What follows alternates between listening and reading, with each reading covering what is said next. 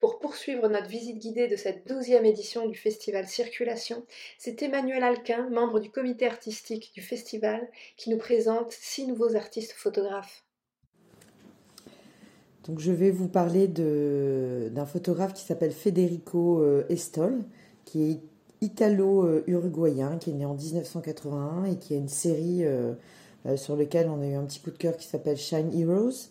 Euh, c'est un photographe qu'on connaissait parce qu'il avait eu quelques publications en France et en Europe, mais il n'y avait jamais eu d'exposition véritablement de son travail en France. Donc Federico, on l'a découvert lors d'un, on a pu le rencontrer plus que découvrir lors d'un déplacement du comité artistique au festival de Ouch en Pologne sur l'invitation du Centre culturel français. C'est vraiment un photographe social. Euh, donc il faut savoir que ce, projet, en fait, c'est vraiment un projet qu'il a élaboré pendant euh, trois ans avec une communauté assez particulière de la ville de La Paz et El Alto euh, en Bolivie, où, où en fait il y a ce qu'on appelle les cireurs des chaussures, les shoe shiners, et en fait, euh, voilà, c'est une communauté euh, assez importante. Il y a plus de 3000 cireurs de chaussures qui sillonnent les rues de La Paz et El Alto. Euh, c'est une communauté qui est assez particulière et qui est devenue une sorte de phénomène social dans la capitale bolivienne parce que tous les membres de cette tribu en fait portent des cagoules de ski, ce qui leur permet en fait de conserver un anonymat parce que bah, c'est une communauté qui est quand même victime de discrimination parce qu'ils sont vraiment tout en bas, tout en bas de l'échelle de l'échelle sociale. Euh, souvent, euh, l'entourage, la famille n'est vraiment pas du tout au courant du métier qu'ils exercent. Euh, donc Federico a travaillé avec ces gens et aussi avec un journal qui s'appelle Hormigon Armado, qui, ce qui veut dire béton armé, qui est un journal qui était donc créé par les par ces shoeshiners et il a décidé de créer justement euh, sur la base de journal une sorte de fanzine avec à peu près une soixantaine de, de cireurs de chaussures avec lesquels il a travaillé. Alors ce qui est assez génial, c'est que c'est vraiment une mise en scène photographique euh, qui prend un peu euh, comme décor l'architecture assez incroyable, presque science-fictionnelle de, de, certains quartiers d'El Alto, qui est vraiment El Alto, c'est la partie haute euh, de La Paz, c'est-à-dire euh, à partir de 4000 mètres d'altitude, parce que La Paz est une ville qui est, euh, qui très très haute dans la cordillère des Andes, une des plus hautes villes du monde d'ailleurs, il me semble. voilà, donc en fait, ces cireurs de chaussures deviennent bah, des super-héros du quotidien. Federico, en accord avec eux, a créé des scènes où voilà, ils prennent l'allure de super-héros avec des super-pouvoirs, des capes, euh, des costumes, voilà. Donc en même temps, les cireurs deviennent les producteurs d'une œuvre, mais aussi des protagonistes d'un essai visuel. Donc c'est ça qui est vraiment intéressant et ça permet aussi une lutte contre la stigmatisation de leur euh, de leur communauté. Donc c'est vraiment un projet qu'on aime beaucoup par sa dimension sociale, par euh, l'éducation à l'image aussi que Federico a pu faire avec cette euh, cette communauté, la manière dont tout ça a été euh, pensé. Et surtout, ce qui est intéressant, c'est qu'il y a une expo, mais il y a aussi la production d'un fanzine euh, qui sera à disposition au festival. Voilà. Je vais maintenant vous parler d'une autre photographe, Elisabeth Gomez Baradas. donc Elisabeth est française, elle est née en 1993. Euh, ce qui nous a euh, beaucoup touché dans ce projet, c'est que vraiment c'est un projet qui est né d'une passion adolescente. Euh, Elisabeth avait déjà postulé pour les rencontres photos du dixième, son dossier était arrivé un petit peu en fin de sélection.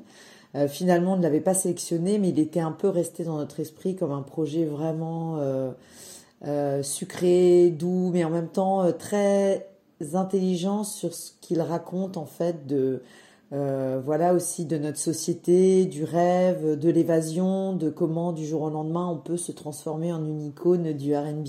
Et oui, c'est possible. Euh, donc Elisabeth, sa série s'appelle Covers. Euh, l'idée justement, sa, sa passion d'adolescente, c'est le RB des années 2000. Alors qu'est-ce que c'est que le RB des années 2000 Donc c'est euh, toute l'esthétique des clips de d'Alia, des Destiny Child, d'Ashanti, d'Alicia Keys aussi. Donc il y a beaucoup de paillettes. Elisabeth, elle est vraiment fascinée, passionnée par la black culture et le glitter des années 2000. et vraiment passionnée par ce style musical qui fait entièrement partie de sa vie. Donc elle a décidé vraiment d'intégrer ça à sa pratique artistique et donc elle a proposé à cette euh, à des, amis, à son entourage, euh, voilà, des gens de son quotidien, euh, de vraiment véritablement les transformer après donc le temps d'un shooting en des icônes véritablement de la de, la black culture des, années 2000. Donc, donc voilà, c'est ça aussi qui est, qui est intéressant, c'est qu'elle reprend tous les codes du R&B et puis cette esthétique délicieusement bling bling des années 2000 euh, pour justement bah, sortir ces gens, ces amis de, leur quotidien et les faire devenir euh, euh, l'espace d'un moment des icônes.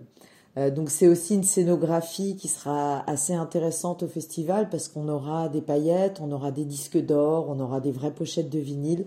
voilà, je pense que ce sera une véritable immersion pour le public.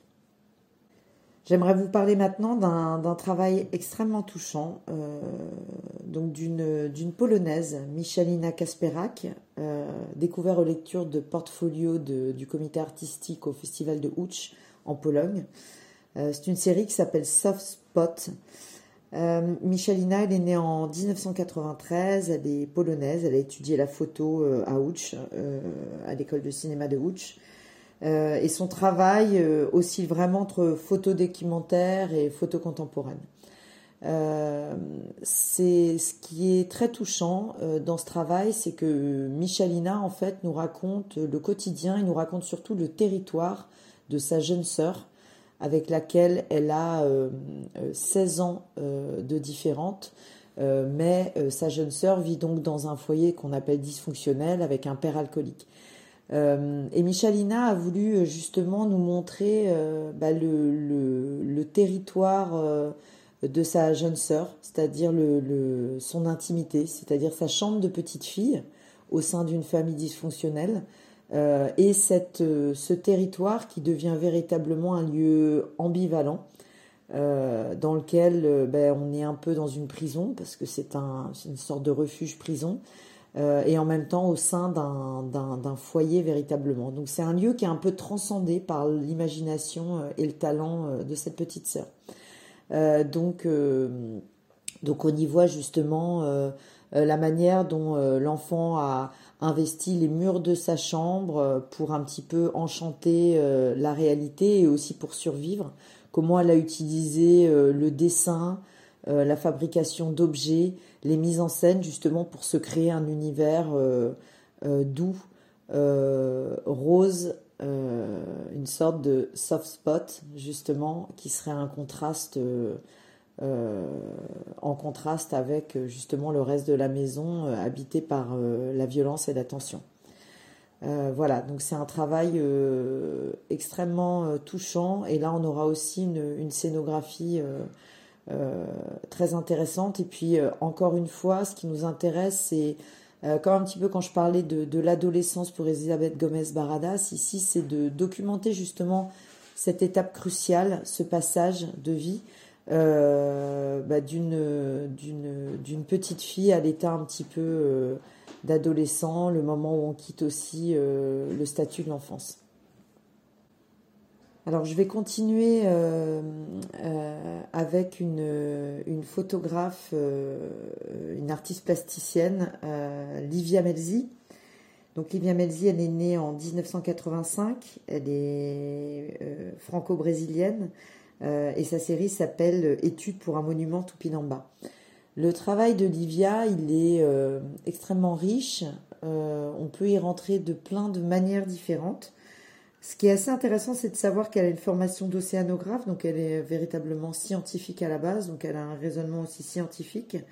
Euh, elle a été artiste résidente à l'UNSP Arles et elle est aussi euh, diplômée de Paris 8. Euh, Livia, elle cherche à interroger en fait par la photographie les mécanismes de domination qui peuvent être à l'œuvre dans la production et la conservation et la circulation des images.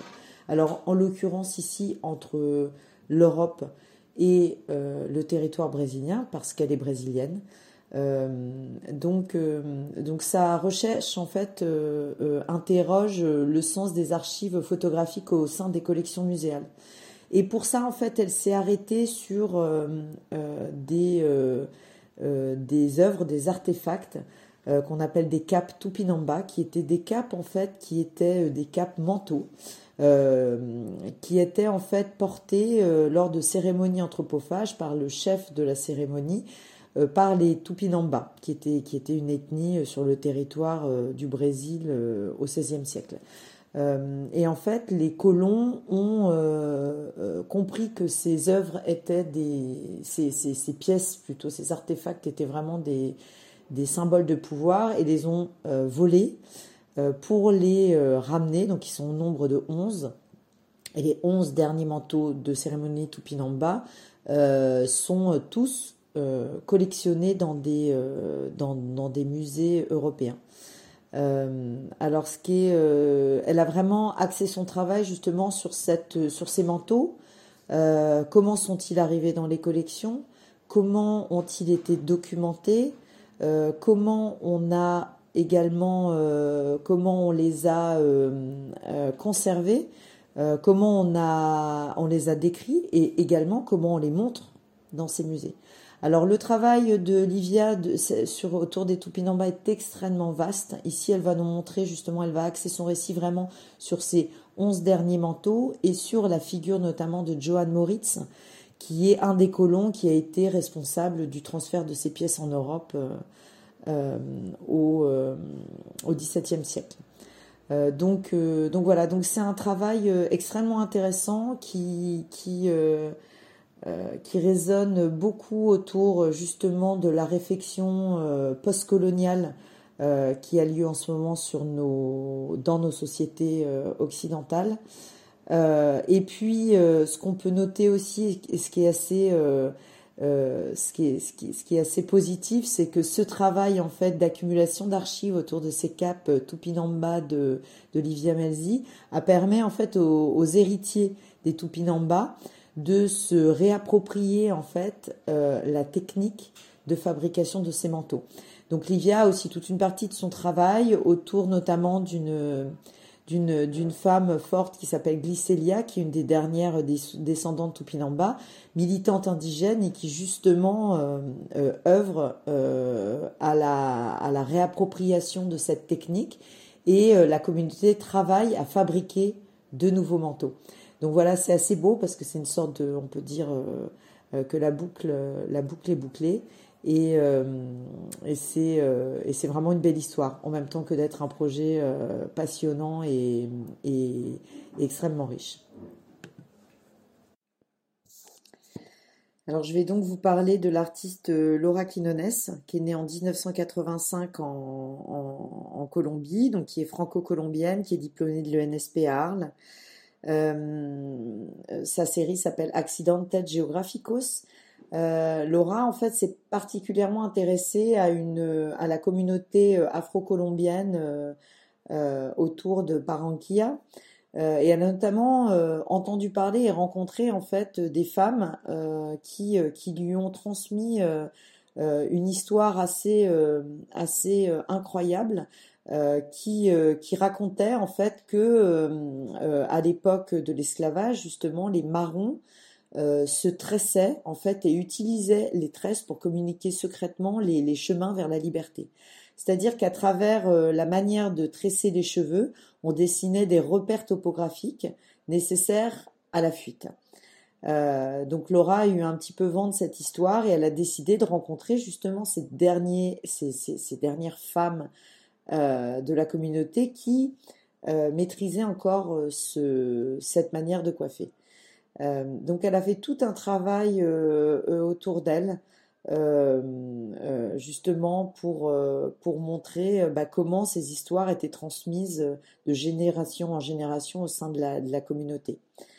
ce qui est assez intéressant à travers ce travail, c'est qu'on a vraiment, c'est une manière de, de, de, transcender à travers les, les, les coiffures ces accidents géographiques, ce qui normalement sont des accidents, on va dire, de l'ordre de la tectonique des plaques Et, ici, vraiment, ces accidents témoignent de, de collisions sociales, humaines, et sont vraiment la preuve de la survivance d'un passé colonial.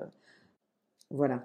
Donc, donc on aura aussi ici une scénographie assez intéressante qui inverse un petit peu les paradigmes et qui nous montre que ces, ces coiffes, ces coiffures euh, en très grand format comme des paysages et des paysages justement traités euh, en plus petit format.